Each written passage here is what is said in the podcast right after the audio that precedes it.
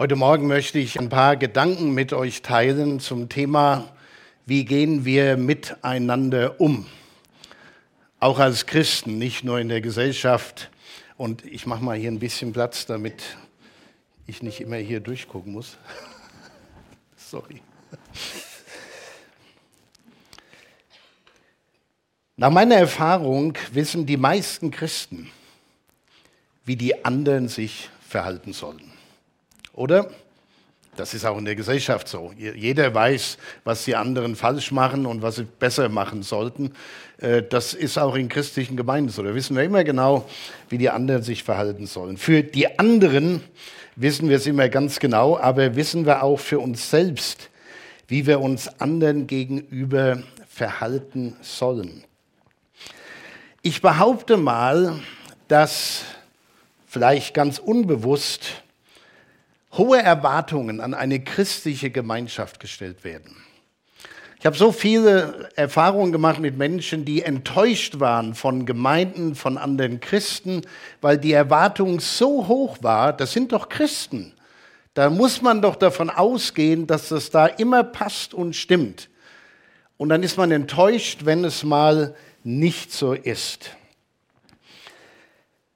Menschen haben ihre Fehler und Schwächen und wenn wir unsere Erwartungen nicht erfüllen, wenn andere merken, wir haben auch unsere Fehler, auch unsere Schwächen, dann ist es immer irgendwie schwierig.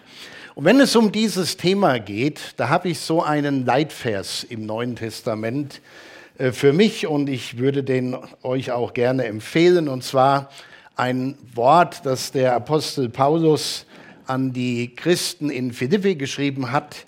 Da sagt er, so seid unter euch gesinnt, wie es der Gemeinschaft in Christus Jesus entspricht. Seid so, wie es der Gemeinschaft in Christus Jesus entspricht. Ich sage es mal mit meinen Worten, verhaltet euch so, dass es nicht komisch ist, wenn Jesus jetzt direkt bei euch wäre, sondern dass das immer passt. In den folgenden Versen beschreibt Paulus dann, wie Jesus alles, was ihn sonst ausmachte, hinter sich gelassen hat. Berko hat gerade einen sehr passenden Text vorgelesen aus dem Propheten Jesaja. Jesus hat sich erniedrigt, die Herrlichkeit Gottes verlassen. Er wurde ein Knecht, einer, der anderen dient, der sich erniedrigt hat, mehr noch, der sein Leben für die Menschen, für dich, für mich dahingegeben hat das ist, was Jesus für uns getan hat. So für einen christlichen Umgang miteinander gibt es nur ein Vorbild. Und das ist nicht der Pastor oder irgendjemand anders, wir sind das hoffentlich auch, aber das ist Jesus Christus selbst. Christ sein, ein Jünger Jesu zu sein, einer zu sein, der Jesus Christus nachfolgt, von ihm lernen will, und wer das von ganzem Herzen will, der wird mit der Zeit Jesus immer ähnlicher werden. Darum geht es im Christsein, Jesus ähnlicher zu werden. Der ultimative Test für diese geistliche Veränderung und Erneuerung ist nicht daran bemessen, wie viel wir in unserem Kopf über Jesus wissen. Es gibt viele Menschen, die wissen unglaublich viel über die Bibel, über Theologie und über das Christentum, aber das, was sie im Kopf haben, hat noch nicht ihr Herz erreicht. Der Test ist nicht, was wir in unserem Kopf über Jesus wissen.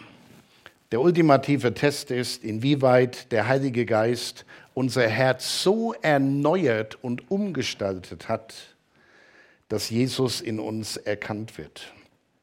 Und das zeigt sich tatsächlich am deutlichsten an unserem Umgang miteinander, wie wir miteinander umgehen. umgehen. Seid so unter euch gesinnt, wie es auch der Gemeinschaft in Christus Jesus entspricht. Ich will im Folgenden ein paar Beispiele bringen. Und mir ist sehr bewusst, dass jeder einzelne Punkt eine eigene Predigt äh, wert wäre. Das ist also ziemlich dicht. Und äh, ich habe gebetet und hoffe und bete, dass der Heilige Geist einfach bei jedem von euch genau das entpackt und nochmal erklärt und deutlich macht, was hier so in Kürze zusammengefasst präsentiert wird. Also es sind äh, einige Themen und die meines Erachtens nach ganz wichtig sind für den Umgang miteinander, egal wo, nicht nur in der Gemeinde oder in der christlichen Gemeinschaft überhaupt, in der Gesellschaft, aber vor allem bei uns. Und da fangen wir an mit, was ist wichtig, einander zu respektieren. Das ist ja auch so ein Punkt, der in unserem Kopf ziemlich klar ist. Aber es auch zu machen, fällt Leuten oft sehr, sehr schwer. Gerade die Corona-Krise, in der so viel Unruhe in der Gesellschaft und auch in christlichen Gemeinden gab und immer noch gibt übrigens, das war und ist, ich will es mal so nennen, eine spannende Teststrecke für die Erprobung unserer Respektfähigkeit.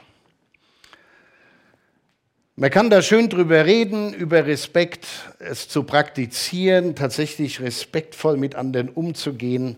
Das ist eine Herausforderung.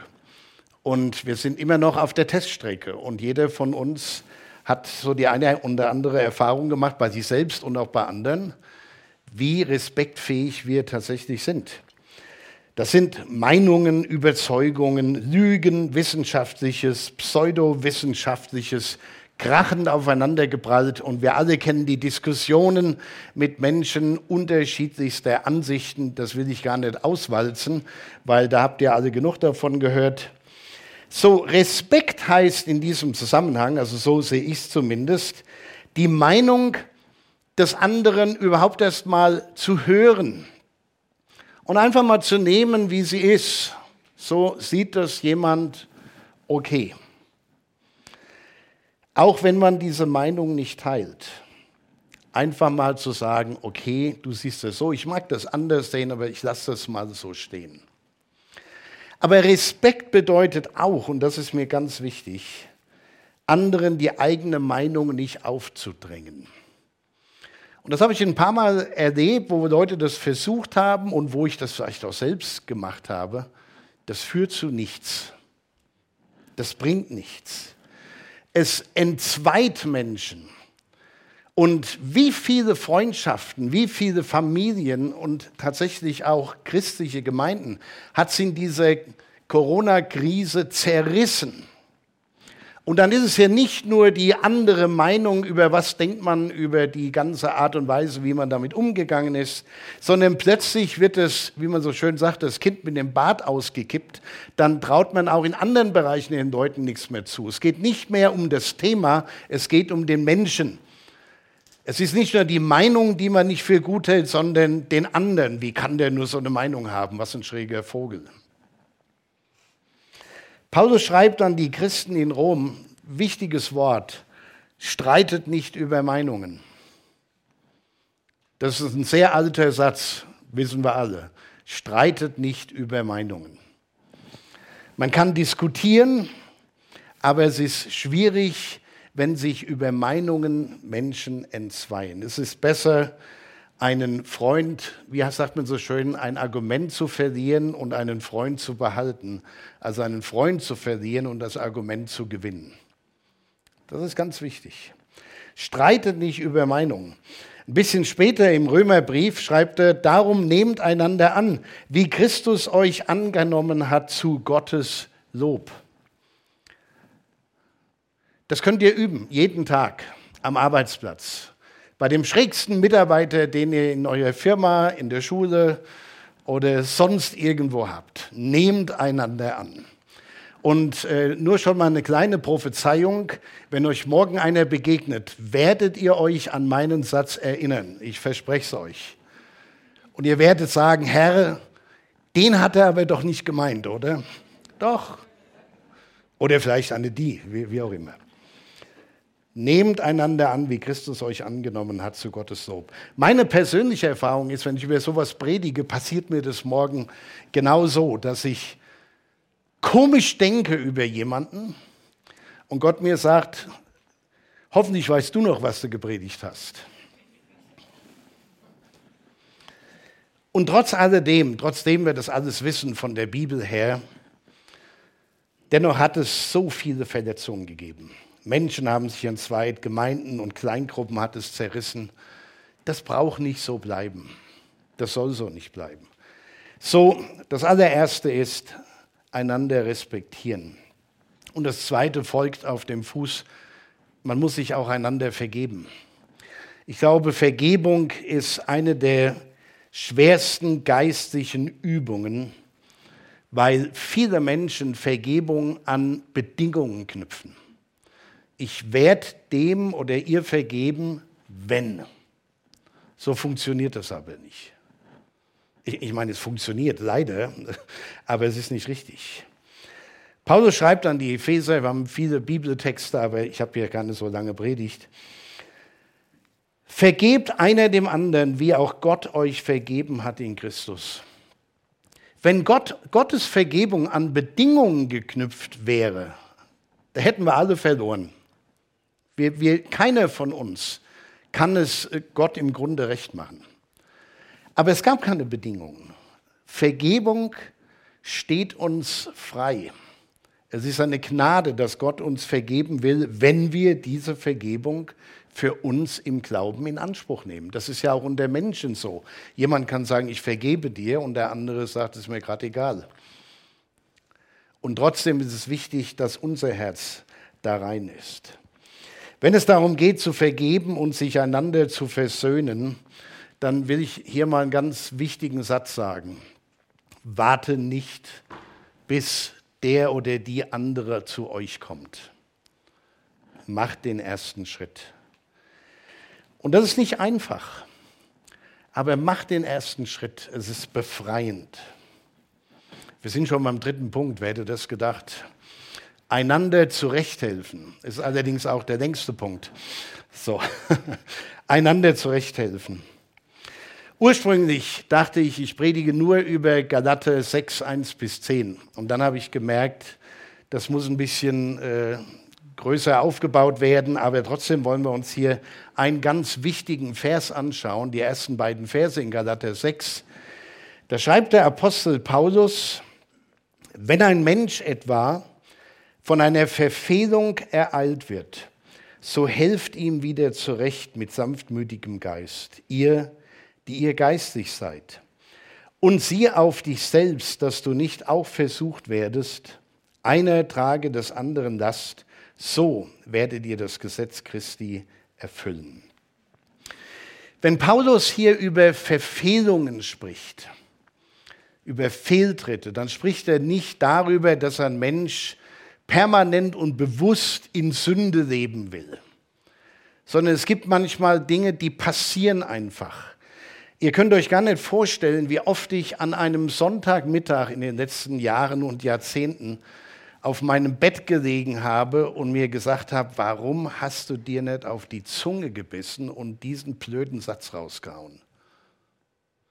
Das quält einen. Also, das ist, weiß nicht, Berko, kennst du auch sowas? Oder vielleicht bin ich der Einzige, aber ich glaube, der Berko kann mir gut nachempfinden wo man manchmal was sagt, so in der, ich meine jetzt nicht da, dass wir 600 Länder in der Erde haben, sondern das ist nutzt nicht. Aber es gibt auch Dinge, wo man was sagt, wo, wo man merkt, das hat den anderen verletzt oder du hast was gesagt, das haben die Leute gar nicht einordnen und verstehen können. Warum hast du es nicht gelassen? Ja, aber der Satz ist raus und es passiert, was passiert. Und in der Regel lerne ich dann, wenn ich zumindest mal eine Nacht drüber geschlafen habe, ist der Schmerz nicht mehr ganz so groß, wenn ich dann geschlafen habe.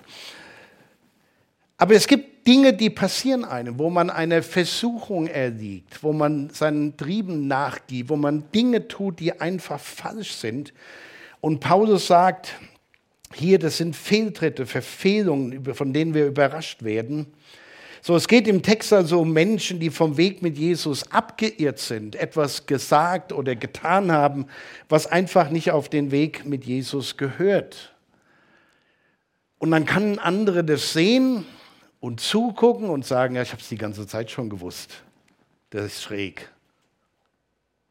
Nein, Paulus sagt, wenn ein Mensch etwa von einer Verfehlung ereilt wird, dann helft ihm zurecht. Helft ihm zurecht und zwar nicht, was hast du da gemacht, sondern mit sanftmütigem Geist. Das Ziel der Korrektur unter Christen ist nicht zu sagen, du liegst völlig falsch und mit dir will ich nichts mehr zu tun haben, sondern das Ziel ist, dass Menschen zurechtgebracht werden, wieder auf den Weg kommen. Und Gott sei Dank ist das tatsächlich möglich. Gute Leute, feine Christen sind schon von Verfehlungen ereilt worden und Paulus macht sich überhaupt keine Mühe, hier irgendeinen Katalog aufzuschreiben und zu sagen, das gehört dazu, das gehört dazu, das gehört dazu. Wir alle wissen, wann es uns passiert ist. Und wir alle wissen vielleicht auch, wer uns dabei erwischt hat. Aber wie ist mit der Sache umgegangen worden? Das ist der Punkt. Aus dem griechischen Text wird deutlich, dass dieses Zurechthelfen das ist keine einmalige Aktion, dass man einen den Kopf wäscht, sondern das ist ein, eine, ein Prozess, wo man Menschen hilft. Denn es geht hier nicht um Bestrafung, sondern um das Zurechtbringen. Das ist das Ziel der Maßnahmen. Es gibt natürlich Menschen, ich das hier mal nur so einwerfen darf, die bewusst in ihrem falschen Leben beharren und wirklich permanent in Sünde leben. Da gibt es auch Wegweisungen. Da hat Jesus in Matthäus 18 genau erklärt, wie man damit umgeht, dass man jemanden anspricht. Wenn er nicht auf dich hört, nimm noch jemand dazu. Wenn er es dann nicht hört, dann nimm die Gemeinde mit dazu und, und, und. Aber hier geht es um Fehltritte. Eine Sache, die passiert ist, wo es gut tut, wenn es auch saumäßig schwer ist, wenn jemand kommt und sagt, das war nicht in Ordnung. Lass mich dir helfen, wieder zurechtzukommen. Paulus beschreibt dieses Helfen dann so. Ist ein interessanter Vers, weil wir den oft in einem anderen Zusammenhang lesen. Einer trage des anderen Last. Da sagen wir, ja, wir müssen dem anderen helfen, der gerade krank ist oder der leidet oder äh, Unterstützung braucht. Natürlich, das auch.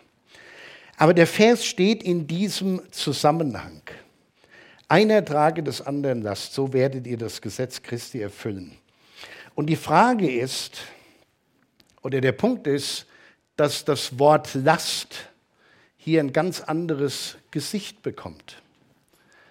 Wenn jemand fehlgetreten ist, sich versündigt hat, dann ist das eine Last, die er mit sich herumträgt. Und die Frage ist, können wir diese Last mit dem anderen teilen? Sind wir in der Lage zu sagen, das ist passiert, wir gehen zu Jesus, wir bitten um Vergebung und ich helfe dir wieder zurecht einer trage des anderen Last. Viele Christen können das nicht. Wenn jemand sich versündigt hat, das Einfachste mit dem Problem umzugehen ist, diesen Menschen aus der Gemeinde zu entfernen oder zu verbieten, dass er weiterkommt. Das ist einfach. Aus den Augen, aus dem Sinn. Wir haben Gemeindezucht geübt und wir fühlen uns so richtig gut. Und die arme Socke weiß nicht, wohin mit ihrer Last. Ein vierter Punkt. Die Kinder kommen schon zur Taufe, aber müssen einen Moment warten. Zum Umgang miteinander, zu einem guten Umgang miteinander gehört auch das einander dienen. Petrus schreibt den Christen, die damals überall verstreut waren, und dient einander. Jeder mit der Gabe, die er empfangen hat, als die guten Haushalter der mancherlei Gnade Gottes. Schreibt er an im 1. Petrusbrief, Kapitel 4. Und wie in welcher Haltung das geschehen soll, hat Jesus uns gezeigt, als er seinen Jüngern vor dem letzten Abendmahl die Füße gewaschen hat. Er war bereit, den niedrigsten Dienst zu tun. Und ich habe gerade vorhin dem René gesagt, wenn die Leute manchmal wüssten, die hierher kommen, was hinter den Kulissen oftmals für ein Stress ist, mit Vorbereitungen, mit Technik, die mal funktioniert und manchmal heut, wie heute den Totalausfall hat. Äh, wenn ich das hätte lösen müssen, hätte ich zwei Tage nachher im Bett gelegen und geschlafen, so fertig wäre ich gewesen. Äh, ich habe mir es einfach gemacht. Ich bin durchs Haus hoch und runter gelaufen und habe gesagt, Herr, hilf, Herr, hilf, Herr, hilf, Herr, hilf. Und er hat geholfen, unseren Leuten, die das so toll machen. Da dient jemand, da dienen Menschen mit ihren Gaben. Und alle, die zuschauen, am Sonntagabend sind es ja manch weit über 100, die dann den Gottesdienst auch von irgendwoher zugeschaut haben. Das funktioniert nur, weil Menschen mit ihren Gaben dienen. Niemand wird dafür bezahlt. Und das ist die Frage, wo ist dein Part? Wo ist deine Gabe? Wo ist das, was du einbringen willst? Äh, wenn man anderen dient, da, da sinkt die, die Überheblichkeit in einem über andere, weil man weiß, oh, das ist Arbeit, das ist Herausforderung. Da braucht es auch Demut und eine richtige Haltung, alles, was wir vorher schon gesagt haben. Einander dienen ist so wichtig im Umgang miteinander. Auch wenn wir meinen, äh, wir sind die, die den anderen sagen müssen, was sie alle falsch machen. Macht es erstmal richtig und dann sind wir alle ein bisschen geheilter. So, der letzte Punkt ist ganz kurz, äh, aber ich habe ja dann noch ein Ende. Einander lieben. Einander lieben. Das ist vielleicht die, der Königsweg, aber auch eine Riesenherausforderung, Menschen zu lieben. Auch die, die man vielleicht gar nicht mag. Ich, ich weiß nicht, wie euch das geht. Ich muss jetzt mal auf die Uhr schauen, wir sind gut in der Zeit. Ich kann mich an meine, an meine Jugendzeit gut erinnern, wie wir da so über Leute gedacht haben und unsere Witze gemacht haben. Wir hatten immer einen Riesenspaß mit den anderen. Die wussten das natürlich nicht. Und ich hoffe, Gott hat mir das alles vergeben, was ich da über Leute gesagt oder gedacht habe. Das war nicht immer schön. Und als ich dann Pastor wurde und gemerkt habe, so ungefähr wie in der Familie, man sucht sich seine Kinder nicht aus, man sucht sich auch die Leute in der Gemeinde nicht immer aus. Ja, man muss lieben lernen. Da ist ein Prozess in Gang gekommen. Und ich kann wirklich mit reinem Herzen sagen, dass ich euch alle wahnsinnig lieb habe.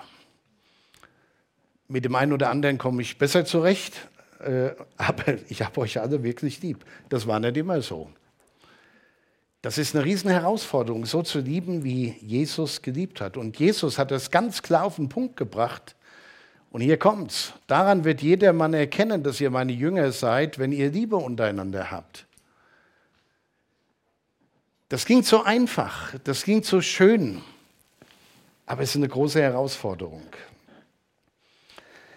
Ich will mal hier zum Schlusswort ansetzen und da habe ich einen Bibelvers aus dem Philipperbrief, wo der Apostel Paulus schreibt, tut nichts aus Eigennutz oder um eitler Ehre willen, sondern in Demut achte einer den anderen höher als sich selbst. Stellt euch mal vor, wir würden das tatsächlich machen. Nicht von oben runter auf die anderen gucken aha, und unsere Bewertung zurechtdenken, sondern den anderen höher achten als sich selbst. Ich habe manchmal in Gottesdiensten oder wo irgendwo Menschen waren, dagestanden oder gesessen und mir plötzlich vorgestellt, da hat jeder seine Geschichte. Jeder. Jeder, der hier ist heute Morgen, hat seine Geschichte. Jeder hat seine Probleme. Jeder hat seine Herausforderung. Wir bewerten einander oft nur nach dem, was hier rauskommt, was wir so sagen, was wir wahrnehmen. Aber jeder hat seine Geschichte. Niemand ist ein unbeschriebenes Blatt. Und das zu achten und zu respektieren und zu wissen, meine Güte, das sind alles Menschen, für die Jesus gestorben ist, die Gott wahnsinnig liebt. Darum geht's. In Demut einer den anderen höher achten als sich selbst. Ganz ehrlich, ich habe so bei der Vorbereitung der Predigt gedacht, da werden bestimmt einige sagen, oh Mann, was du da jetzt hier gesagt hast, diese fünf Punkte, die sind total krass und, und echt ein bisschen abgehoben. Ein bisschen über, überzogen geistig. Weiß der nicht, dass wir in einer lieblosen, ich-bezogenen, brodelnden Gesellschaft und Welt leben? Das klingt, als ob das aus einer anderen Welt kommt, oder? Als ob das gar nicht hierher gehört. Und wer das gesagt hat von euch in seinem Kopf, dem darf ich sagen, genau, ihr habt recht, das kommt aus einer anderen Welt. Das kommt aus Gottes neuer Welt, aus dem Reich Gottes, das angebrochen ist, aber immer noch im Prozess der Vollendung steht.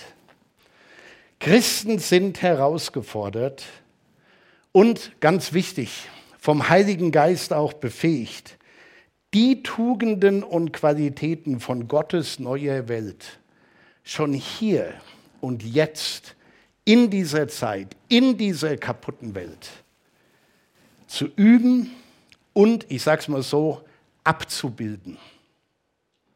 Dass man bei den Christen in unserer Zeit sieht, wie das mal sein wird, wie Menschen, die von neuem geboren sind, in Gottes neuer Welt schließlich irgendwann landen, leben werden. Das wird hier schon geübt. Manche denken, ich habe mich ja mal bekehrt und es reicht. Da hat Gott mir meine Sünden vergeben und alles, was danach kam, schwamm drüber, ist nicht so schlimm gewesen wie das, was vorher war. Nee.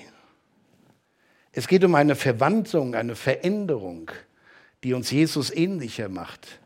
Und an unserem Umgang miteinander bilden wir ab, wie es in Gottes neuer Welt funktionieren wird.